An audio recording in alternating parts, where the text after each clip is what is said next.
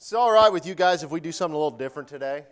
I had a plan B, kind of plan, sort of plan, not really plan, but uh, uh, with not knowing what was going to happen and all that kind of stuff. In the series, when you're doing the series and stuff, I like to make sure as many people can be here because, especially if you miss what I was going to teach today, next week will be more difficult. So I'm going to hold off on that, and I'm just going to teach something. Um, one of the questions I get asked all the time is how do we know that the Bible is real? Not real as in it's the book, you know, or that it's, it's, it's God's word is really what it comes down to because there are tons of holy books that are out there, tons of them. And uh, a year ago, I got asked to go speak at a church in Manhattan, Kansas. A friend of mine pastors down there. He'd just taken over the church. And as you guys know, I dabble in apologetics and do a lot of stuff like that. And they were a word of faith church. And if that means anything to you, what it means to, uh, to me is means that they have a love and desire for God. They believe in the supernatural, no question about that. But why they believe in it, no foundation. They believe in it because they've been told and they've experienced it. And that's not a necessarily a bad place to start, but you can't live there. Because you know who else tells me that they experience the presence of God? Mormons. I had a young lady in our youth ministry one time who said that she, in her church, being the Mormon church, experienced the presence of God like no other place. Now, how is that possible? Because, as you know, Mormon is not Christianity, they are polar opposites. They do not believe the same. They do not, they believe in that they will become a God, that Jesus was the brother of Satan, that the God of our universe um, was a human, so to speak, at one point and earned his way to godhood. So it's not the same thing at all. It's not even close. And so it's like, well, how can they say that? They also know that they are correct because of divine intervention and what they believe. They believe that that basically by the confirmation of the Spirit, that what they believe is true about the Book of Mormon, the Pearl of Great Price, and their version of the King James Bible. It is not the same. If you compare the two, they're night and day different. And so when you, you get into that kind of stuff, they're on the same level as a lot of the charismatic world is. There's no foundation in Scripture, and that's scary. There's also no reason to why we believe what we believe. And so a year ago, this friend of mine called me up and he said, Would you please come down here? I need you to do what you do. I need you to talk to my church. I want you to explain some of the different things that we know how Scripture is true. And so in doing this, I just took the Bible I didn't go outside of Scripture, so to speak. I didn't look all over the place. I didn't bring in archaeological. I didn't bring in textual criticism so much.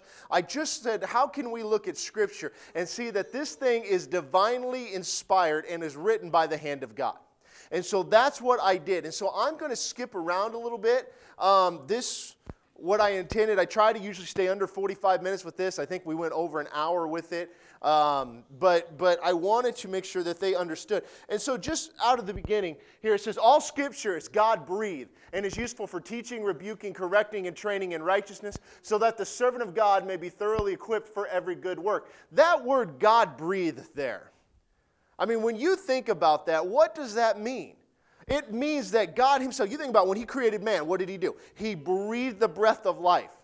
In other words, He gives life to that individual. No different here. He gives life to the word. And so we've got some quotes here. It is impossible to rightly govern a nation without God in the Bible. This is George Washington speaking. Was it important to him? Absolutely. He didn't say that you shouldn't govern a nation without God in the Bible. He says it's impossible to govern a nation, to rightly govern a nation. You certainly can do it, but you can't do it right. Here's another one Abraham Lincoln. I believe the Bible is the best gift God has ever given to man. All the good from the Savior of the world is communicated to us through this book. Now, Abraham Lincoln wasn't the strongest believer. He had a son that was killed uh, or died at a very young age and really began to question things and stuff. It was during the Civil War that he really gave his life to Christ. As a matter of fact, he called for a day of fasting and prayer in the middle of the Civil War. I think there was something like seven battles, and, and, and the Union had only won two of them and gotten their tails handed to them on, on five of them.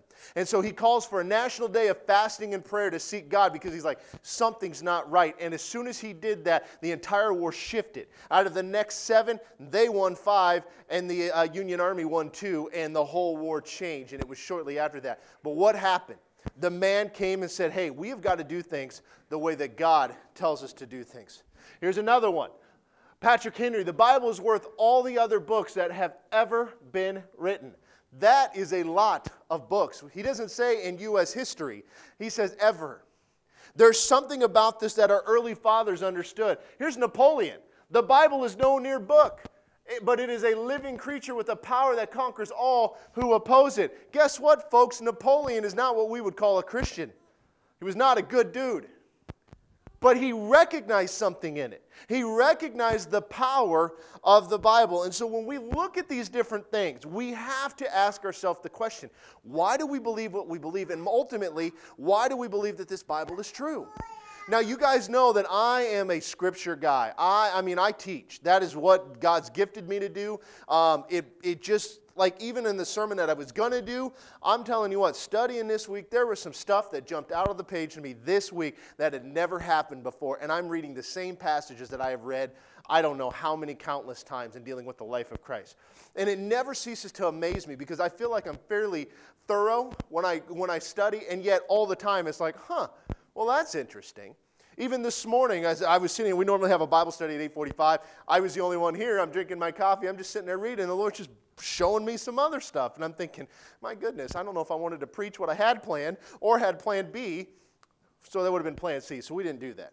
But how do we know that this is supernaturally divine? Some of you guys have seen some of this stuff, okay? But there will be other parts that you haven't, okay? So just bear with me. Now, when we look at this, this is Genesis 5, and I know that's small. I had to condense it down for the way that their, uh, their screens worked there. They are not the most technologically savvy church uh, that you'd ever seen. As a matter of fact, going into the service, just getting this to show up, we were like on a countdown, like, I don't know if this is going to work because it wasn't working. So here we go. In Genesis chapter 5, we have the first of many genealogies.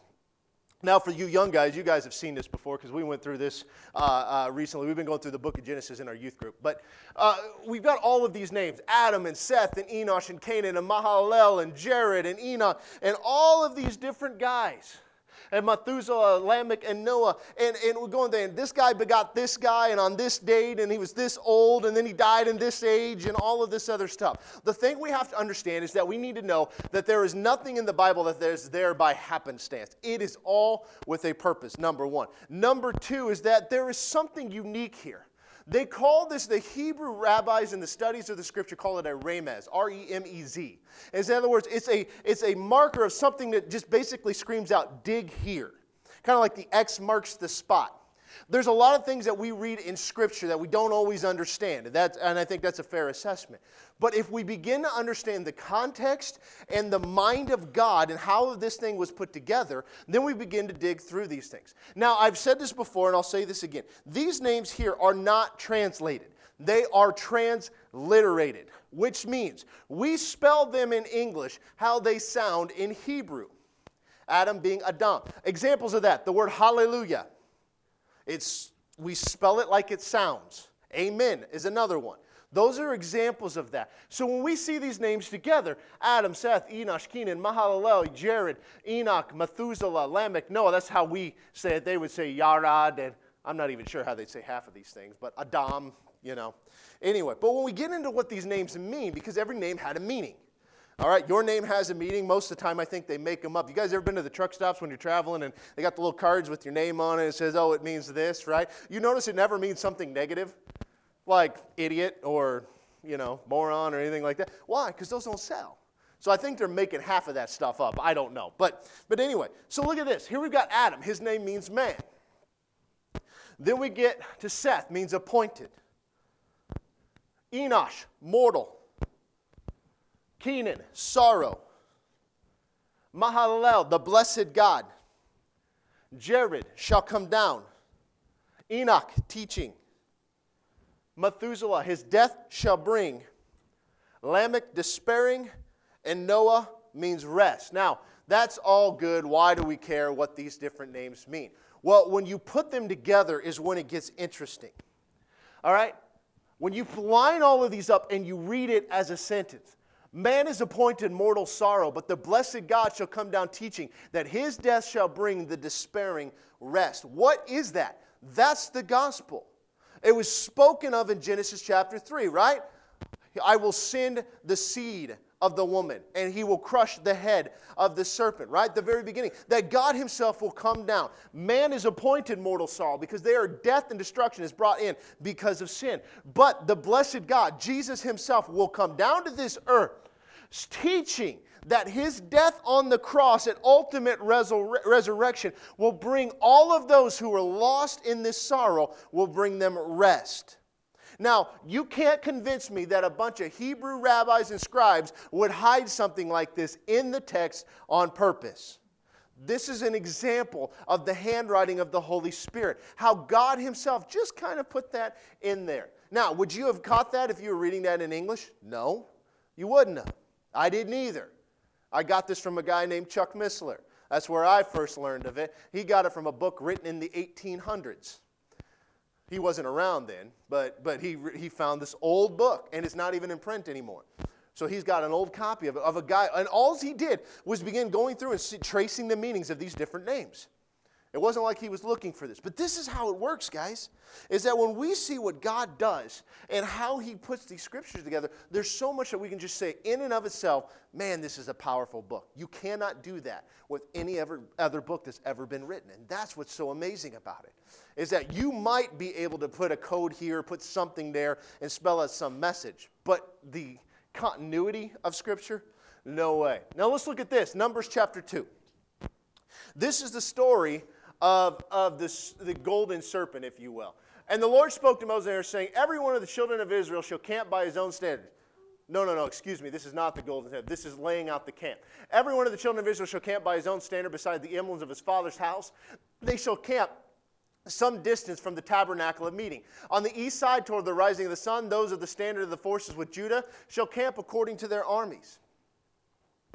Uh, I lost my place. And his, uh, let's see. Oh, there it is. And Nahshon and the son of Amminadab shall be the leader of the children of Judah. And his army was numbered at 75, 74,600. A very specific number, right? It doesn't say about 75,000. It says 74,600.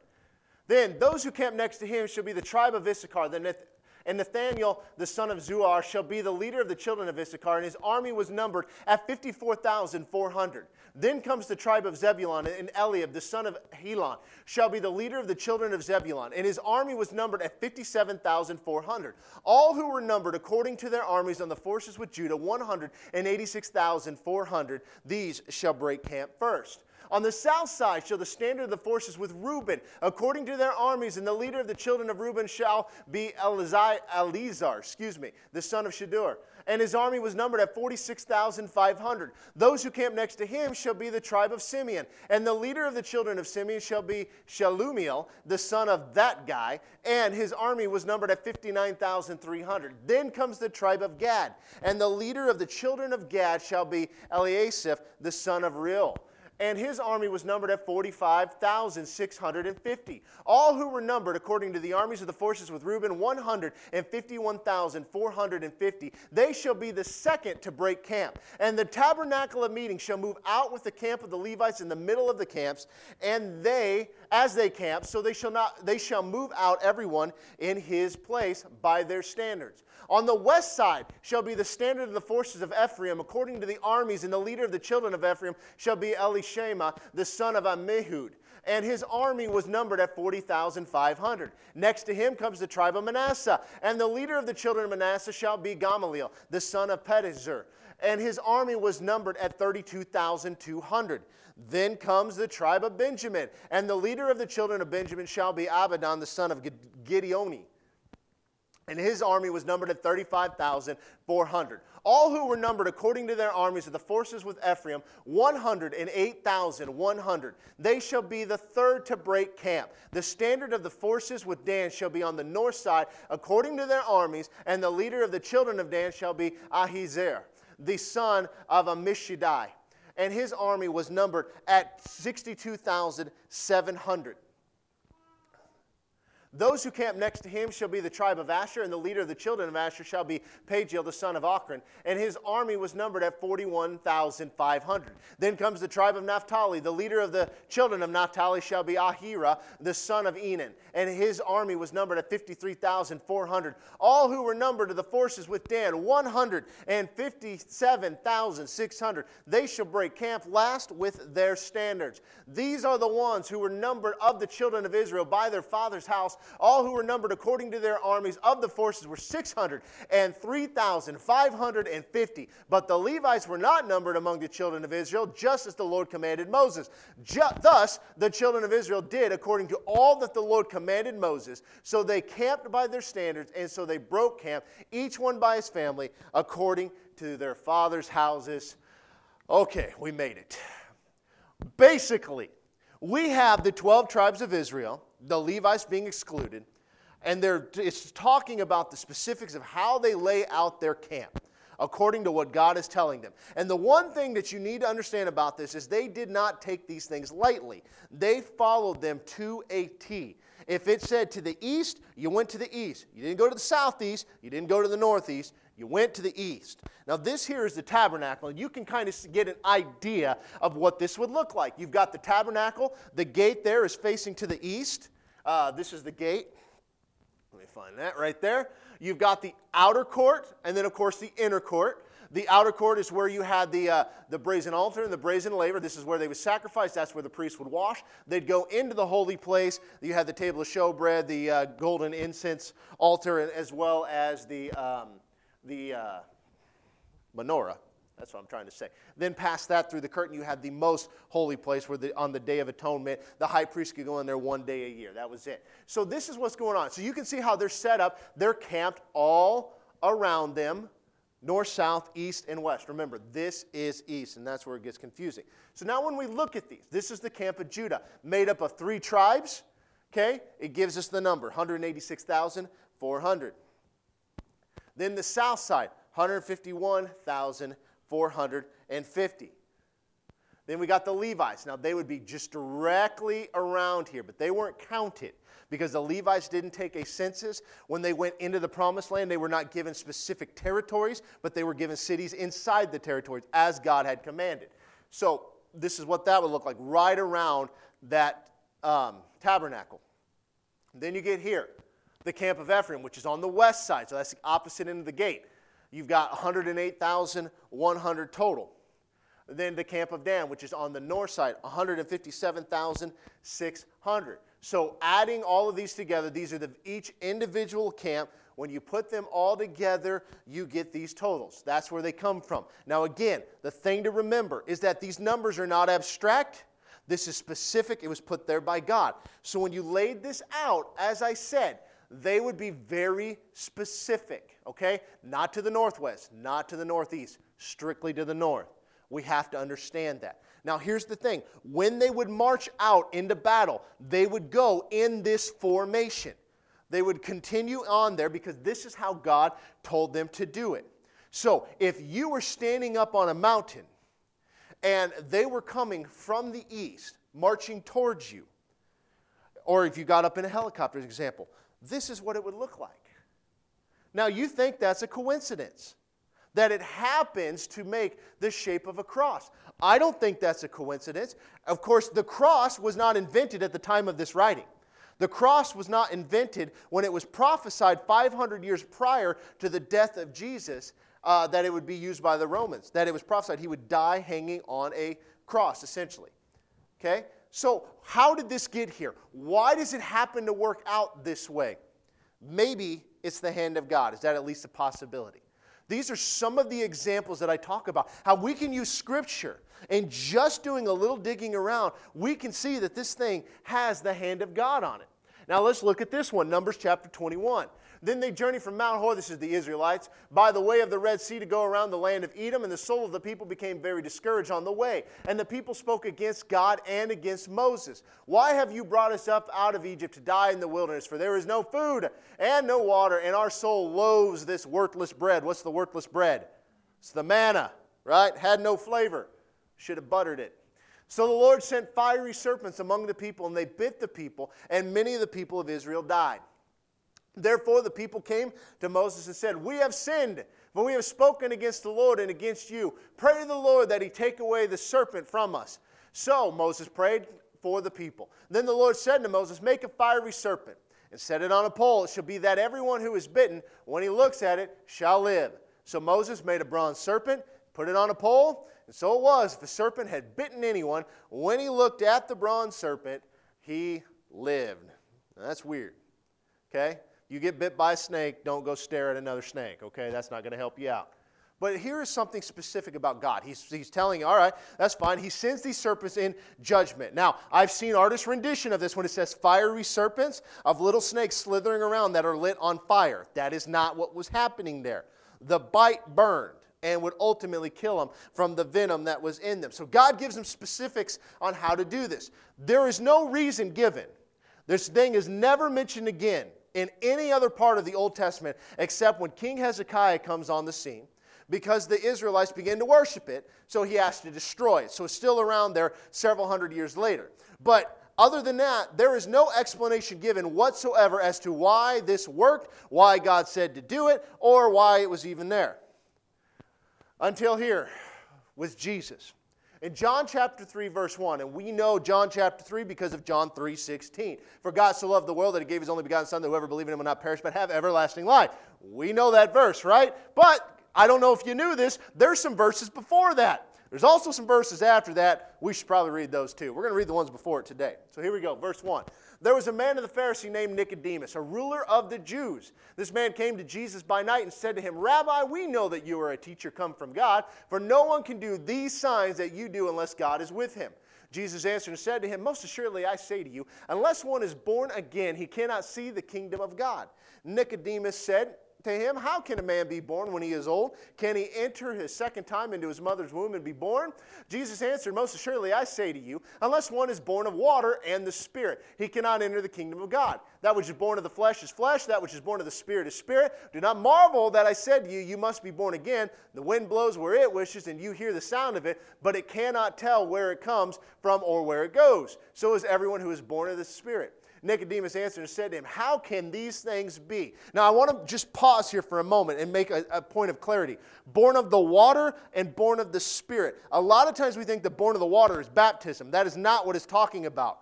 It is talking about natural birth. You're in a uh, jacuzzi basically for nine months. Life is good, everything's great. You get three square meals a day, mama's taking care of everything. The world is your oyster. And then they break that water and make you come into here, and then it's minus seven degrees out, and we're sitting in church, right? Stay in that womb as long as you can. But he's asking a fair question How can I get back into my mother's womb? Now, I don't know if you know this for sure, but a baby is small and a grown man is not right? No women are signing back up for that. Now, come on back in. Life is good. We'll take care of you. On top of that, when they're still small and they come out, you're not like, oh, I wish he was still in there. No. Well, maybe when he's crying at 3 a.m. and all that kind of stuff. But so, born of the water is birth, born of the Spirit is what we call salvation, all right?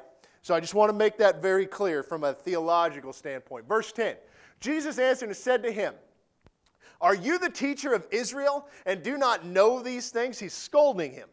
Most assuredly, I say to you, we speak what we know and testify what we have seen, and you do not receive our witness. If I have told you earthly things and you do not believe, how will you believe if I tell you heavenly things? No one has ascended to heaven but he who came down from heaven, that is, the Son of Man who is in heaven. Now, watch verse 14. And as Moses lifted up the serpent in the wilderness, even so must the Son of Man be lifted up that whoever believes in him should not perish but have eternal life. And then we go into verse 16, right? Okay. Now, look what he did here. This is the first time in all of Scripture that that serpent is brought up with any significance. Like I said, Hezekiah mentions it that he has to destroy it because the Israelites are worshiping it, which was kind of their, their pattern. But here Jesus makes a connection with himself and the serpent. Why does he do that? Well, when you study this out, the serpent, what do we think of when we think of the serpent? We think of sin, right? It's a type of sin. It was made of bronze. What do we think of bronze? Judgment, right? When they brought the animals to the temple to be sacrificed, what did they sacrifice them on? A bronze altar. That is where the judgment of sin would take place. That's why everything outside of the tabernacle and the temple were bronze. Everything inside was gold. Because once you go inside, now you are in the presence of God and everything is pure. You guys see that? He's making a connection. This thing was a type of him. Now remember, there is about a 1500 year span between the time of Christ and the writing of Moses. Do you think Jesus just abstractly was thinking one day, hey, you know what? I'm going to throw out this random fact out of the book of Numbers to connect it to myself. Then they'll know that I'm the Messiah. You think he was thinking that? Of course not. And on top of that, how about the writers here, right? How about John? Now remember, he's writing this later in life to try to bring some correction to some wanky beliefs that were going on there about what happened in Jesus' time. So he's writing this thing down. You think he's sitting there studying one day, he was reading through Numbers, he's like, you know what would be cool? Is if I connect this random metal serpent up on this hill and connect it with Christ. That will mess with those people, you know, in a couple thousand years. Absolutely not. Again, what we see here is the hand of God in the beginning, putting all of this stuff together. You guys see how this stuff works? This is not a book that is just full of self help diagnosis, right? If I hear I can do all things through Christ who strengthens me one more time, I'm going to throw up, right? We're, we're stepping up to bat in a baseball game, like, I can do all things through Christ. Yeah, Paul's sitting in prison as he's writing that. Little difference. But what we've done is we've taken our Bible and we've watered it down to the point that is unrecognizable. We don't even know what we have anymore. This thing is supernatural. All right. Now, first, Second Peter 1. For we did not follow cunningly devised fables when we made known to you the power and coming of our Lord Jesus Christ, but were eyewitnesses of his majesty. Now, why does he make that statement? In other words, he's like, I'm not just writing down stories, and I'm not just telling you stuff off the top of my head. We saw it. We were there. We saw everything that was going on. They were eyewitnesses, all right? That's key. Paul in 1 Corinthians 15 talks about how when Jesus was resurrected, he was first seen by Cephas, then by the 12, and then by over 500 people who were eyewitnesses of the resurrection. They saw him dead, then they saw him alive. Why does he put that in there? Because he's not just making this stuff up right? These are eyewitnesses. If you're driving along and you see a car wreck, what are you? You're an eyewitness. They ask you, if you stop, they ask you, tell us what you saw. If you've ever been through a bank robbery, I hope you haven't, but if you've ever been in there and you make it out, the police question every single person. Why? They want to know what went on, what was said, what did they look like, what did you hear? all of that different kind of stuff. That's important. Now, when we get into some of this stuff, we get into these undesigned coincidences, what we call them. Is that in one passage of Scripture, it says something, okay? Just kind of there, not really giving a lot of clarity. But another passage of Scripture will either confirm or explain something that is going on here without overtly doing it. In other words, they're not seeking to answer a question that was left. They're just simply saying, okay, you know, they're just telling what happened. All right? Now we see this here in Luke 23. It says, And the whole multitude of them across, arose and led him to Pilate. And they began to accuse him, saying, We found this fellow perverting the nation and forbidding to pay taxes to Caesar, saying that he himself is Christ the a king. Then Pilate asked him, saying, Are you the king of the Jews? And he answered him and said, It is as you say. So Pilate said to the chief priests and the crowd, I find no fault in this man. Now, there's a couple of things that are going on. Remember, we talked about this uh, Christmas Eve, which was last weekend. Okay, yeah, there we go. That wasn't long ago. When we talked about when, remember when the Magi came in and they went up to King Herod? They said, Hey, where's the king of the Jews? Who was the king of the Jews? Herod was. It's not who they were looking for. The whole city's up in an uproar in Jerusalem. All right? So, very likely Pilate said, Hey, are you that guy? Are you the guy that was causing all these problems? But here's another thing. He says, Are you the king of the Jews? And he says, It is as you say. So he, what did he say? Yeah, that's me. And then he says, I find no fault in this man. Now here's a problem. He's basically claiming that I am the king. What happens when you try to overthrow a kingdom? Instant death. What did Pilate say? I find no fault in this man. These are contradictory things. If you understand the way they work, to be the king of the Jews means you had to be Roman. And so if you're claiming that you're a king, it is instant death. But he finds no fault. Why is that? Well, we've got to go to another passage of scripture to get the answer. John 18. Then they led Jesus from uh, Caiaphas to the praetorium, and it was early morning. But they themselves did not go into the praetorium, lest they should be defiled, but that they might eat the Passover. The praetorium is a place where the room uh, where Pilate would be is this big place. But if the Jews are getting ready for Passover, have to stay clean to partake in Passover. By going in there, a house of the Gentiles, they would be unclean. That's why that's talking about that. Pilate then went out to them and said, What accusation do you bring against this man? So the answer and said to him, If he were not an evildoer, we would not have delivered him up to you. In other words, he's like, Just take our word for it. He's a bad guy. Okay? They have to have permission from the Roman army or from the Roman rulers to put Jesus to death. They have to have their permission because they were uh, able to follow the Jewish law, the law that God had given them, with one exception. They could not enact corporal punishment. That is why they had to go to Pilate in the first place. Had this been a time in which they weren't under the rule of somebody else, if somebody claimed to be the Messiah and he was not the Messiah, then they would put him to death instantly. If somebody prophesied falsely, they were a false prophet, they would be put to death. But they cannot do this at this point. They have to have uh, Rome on board with them.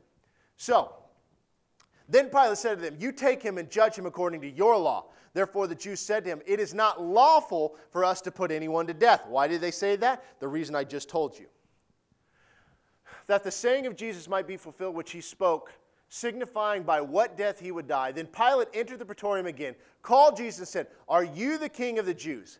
And Jesus answered him, Are you speaking for yourself about this, or did others tell you this concerning me? And Pilate answered, Am I a Jew? Your own nation and chief priests have delivered you to me. What have you done? Jesus answered, My kingdom is not of this world. If my kingdom were of this world, my servants would fight, so that I should not be delivered to the Jews. But now my kingdom is not from here. Pilate therefore said to him, Are you a king then? Jesus answered, You say rightly that I am a king. For this cause I was born. Uh, for this cause I was born, and for this cause I have come into the world, that I should bear witness to the truth. Everyone who is of the truth hears my voice. Pilate said to him, What is truth? And when he had said this, he went out again to the Jews and said to them, I find no fault in him at all. You see how John gives a little bit more information here? Why did Pilate find no fault? He asked him, the king of the Jews. He said, Yes, I am, but my kingdom's not of this world. So Pilate's probably thinking, well, the guy's a little crazy, but he's the Jews' problem. He's not my problem. In other words, yes, he's claiming yes. But if you read it just in Luke, you're thinking, well, he just admitted it. Why is he not guilty? You see, these are undesigned. John was not trying to clear up the mud left in Luke at all. He was just simply writing down uh, what happened, and in a little bit more detailed this time. All right? Now let's look at another one. Here we go Matthew 26. And those who laid hold of Jesus led him away to Caiaphas, the high priest, where the scribes and the elders were assembled. But Peter followed him at a distance, the high priest's courtyard, and he went and sat in the service to see the end. Now the chief priests, the elders, and the council sought false testimony against Jesus, uh, against Jesus to put him to death, but found none. Even though many false witnesses came forward, they found none. But at last, two false witnesses came forward and said, This fellow said, I am able to destroy the temple of God, eh, to build it in three days. And the high priest arose and said to him, Do you answer nothing? What is it these men testify against you?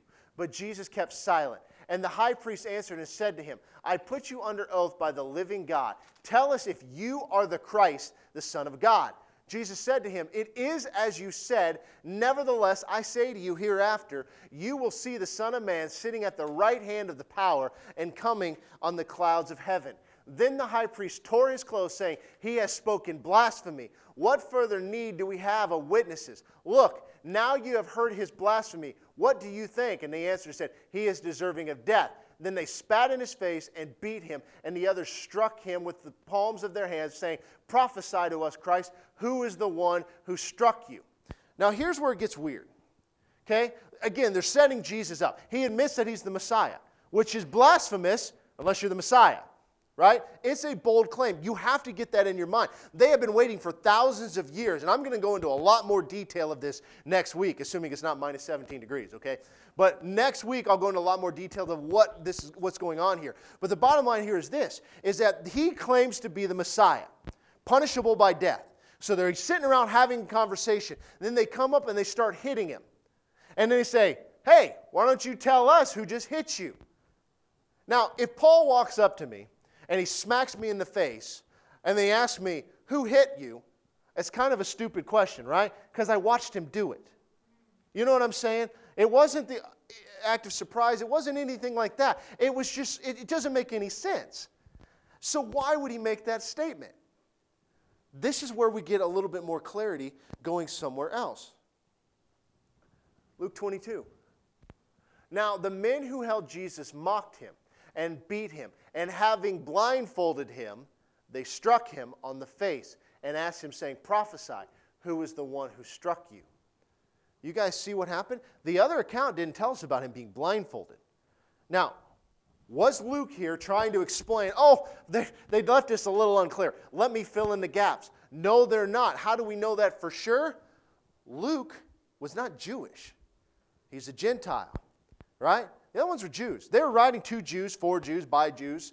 Okay? This guy, he's a doctor. He's a Gentile doctor He's working for a guy named Theophilus to write a more orderly account, kind of put down everything that was going on. And he's just writing down what was told. Here's a little piece of information that is giving us the key to unlock the unclear part before. You guys see how these things intersect, how they work together? How about this one? Then he began to, Matthew 11, then he began to rebuke the cities in which most of his mighty works had been done because they did not repent. Woe to you, Chorazin! Woe to you, Bethsaida! For if the mighty works which were, you, were done in you had been done in Tyre and Sidon, they would have repented long ago in sackcloth and ashes. This is Matthew chapter 11. Now, what we don't have here is, is, is what are the miracles that happened? It doesn't tell us. But when you say woe, I mean, think about the, uh, book of Revelation. We've been going through that on Wednesday night, right? When it's woe, it's bad. Like, woe isn't like, ooh, this might get slightly uncomfortable. No, like, this is major. And he is basically telling Chorazin and Bethsaida, woe to you. They would have repented in sackcloth and ashes. In other words, they, they'd, they'd have caved a long time ago. Well, then we go to John chapter 6. Now, the Passover, a feast of the Jews, was near. Then Jesus lifted up his eyes, seeing a great multitude coming toward him. He said to Philip, Where shall we buy bread that these may eat? So, Passover's coming up. They've got a bunch of people they got to feed. Then he turns to Philip. Well, why did he turn to Philip? I promise these two intersect eventually. Who are the major players in all of the New Testament? Peter, James, John, pick any of them. Not Philip. Why would he turn to Philip asking where they can buy bread. Doesn't make a lot of sense. Uh, come on now, cooperate. You know you want to. There we go. Luke 9. And the apostles, when they had returned, told him all that they had done. Then he took them and went aside privately into a deserted place belonging to a city called Bethsaida. So you have Bethsaida mentioned again. John 1. Now Philip was from Bethsaida the city of Andrew and Peter. So, why did Jesus turn to Philip when they were in Bethsaida getting ready to feed all these people? He's from there, right? Do you know how many times somebody has stopped me and said, Hey, how do you get up to the courthouse? I still don't know. Like I said, well, you go over here. Oh, what road is that? Uh, I don't know. It's like six or seven blocks that way, and five or six up that way and stuff. But you go to somebody who's from here, no problem, right? I mean, all the time, somebody, this is the epitome of small town life. Oh, you go to so and so's house and you hang a left. Okay, well, that's great. Who's so and so and which house belongs to them? Makes no sense to me, right? If you want directions in Rockport, you turn to somebody from Rockport. Why did he go here? Again, John is just clearing up the mud. Why did he turn to Philip? Because Philip was from Bethsaida. So, this gives us the answer to why he turned to Philip, but it doesn't tell us exactly what took place, except that we know that this is where the feeding of the 5,000 took place. It took place in Bethsaida. And so, why does he say, Woe to you? In other words, an incredible miracle took place, and you still refuse to believe. That's why he says, Woe to you. There are tons of these guys. Absolutely tons of these. Now, let's look at this. Let's go back in time a little bit. Let's go to the time of David and Bathsheba. We know the story. David is a king. Things were going pretty good for him. It was a time in which the kings went out to war, but David stayed home. He looks out from his rooftop and he sees a chick sitting out there. Her name's Bathsheba. She's bathing. He likes what he sees. He calls her over. Okay? We know the story. Has an affair, sets up uh, Uriah to die. And of course, it works. Then judgment comes. The baby that was between the two of them dies. They eventually have Solomon. And they get married. We know the whole story. But there's this whole list of characters Eliam, Ahithophel, and Absalom that we don't talk about. Now, time prior to this, I mean after this, when, when David's kingdom is being usurped, now, the advice of Ahithophel, which he gave in those days, was as if one had inquired of the oracle of God. So, as was all the advice of Ahithophel, both with David and with Absalom. Ahithophel was David's right hand man. He was the most trusted guy. Um, he was with David. He's one of David's mighty men. And he loved David. And so you have this guy here mentioned. But when we get into this, at the time when we went from 1 Samuel to 2 Samuel, at the time of which David's kingdom is being taken over by his son. Remember, Absalom kind of created a coup. And he, uh, he's getting all the people on his side. Then he comes and David catches word of it. He does not want to attack his own son. Absalom is his son. And so they flee and they head out. And then Absalom goes in, he takes over the kingdom. Now, watch what happens here in verse 15. Meanwhile, Absalom and all the people, the men of Israel, came to Jerusalem, and Ahithophel was with him.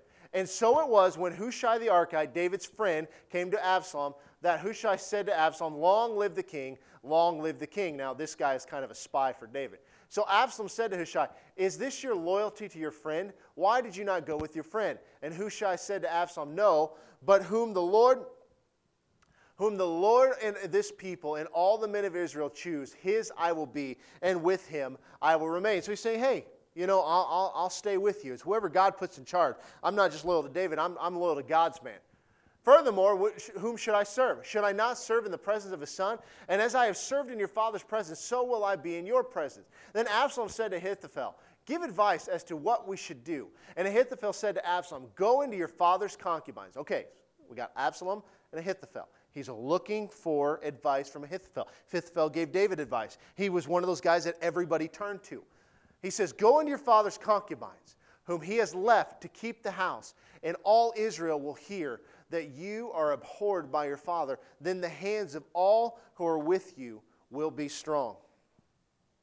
So they pitched a tent for Absalom on the top of the house, and Absalom went into his father's concubines in the sight of all Israel. Now, picture this the palace, the advice from Ahithophel to David's son Absalom go up on the roof, set up a tent, and have sex with your father's concubines. These were a, a wife of David's, basically. They were a little lower in, in standard, but, but they were still a wife of David. Why would he tell them to do them? Ahithophel was David's right hand man. He has turned against him, and the Bible never tells us why. It never says, oh, David ticked him off. Oh, you know, he didn't get a 3% cost of living raise. It doesn't say anything like that. David took care of his men. I mean, he did a good job for the most part.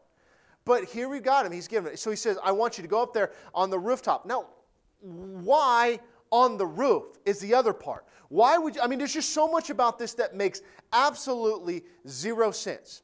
Now, one thing to understand is that when a kingdom is being usurped, one of the first things that the usurper did was go to the king's wife. In other words, he is staking his claim. This is now mine as a crude analogy, it's kind of like when a dog is, is peeing on an area, he's marking territory. That's essentially what's going on here.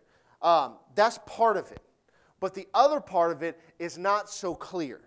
Because to get to this one of why this is there, why Absalom, uh, well, we know why Absalom did his thing, but why Ahithophel told him to do it, you've got to dig around a little bit. 2 Samuel 23 34. Eliphelet, the son of Ahasbi, the son of the Maachathite, Eliam, the son of Ahithophel, the uh, Gilonite, and Uriah the Hittite, 37 in all. These were some of David's mighty men, okay? we see these names here Eliam, Ahithophel, Uriah. So David sent and inquired about the woman, and someone said, Is this not Bathsheba, the daughter of Eliam, the wife of Uriah the Hittite? Bathsheba is the daughter of Eliam. Eliam is the son of Ahithophel. Ahithophel has Eliam. Eliam has Bathsheba, who marries Uriah. Bathsheba is the granddaughter of Ahithophel. Why was he upset with David? He knew what happened with between David and Bathsheba and Uriah. Why was he mad? Because basically David took advantage of his granddaughter, had his grandson killed, and then married his granddaughter. That's why he was mad. You guys see that? Do you think that's there by coincidence? Absolutely not. It's when you start digging this stuff around. This is what I'm saying. This is a very powerful book. Very powerful book. We have to understand it. We have to look at it in light of what it is. When we begin to dig this stuff out, then we can say, okay, there's some confirmation here. Now, I went kind of quickly through all of this for the sake of time. I'm going to get you guys out of here early today. I hope that's all right. I hope you don't get too upset with me about that and, and go home to your warm houses and, and all of that stuff. But it's so powerful when you begin to see how God orchestrated the scriptures.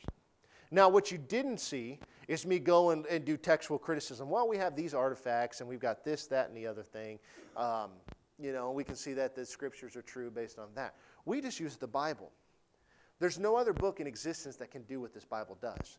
It can't, it's impossible. Because human writers could never put a code together like that.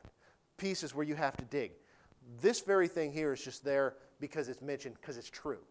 And that's the thing that we've got to understand. If we can get it in our heads that God's word is true, that it is God breathed, then we can begin to believe that every promise in it is true.